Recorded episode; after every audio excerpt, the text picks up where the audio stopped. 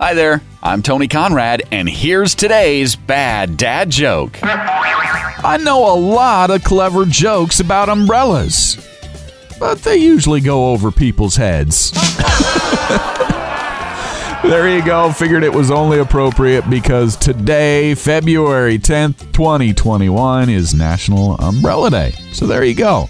Tell that to a friend and then tell them about this podcast, please. You doing that is getting the word out and helping us grow our audience. I am Tony Conrad. I do want to thank you for listening and remind you to come back again tomorrow for another bad dad joke.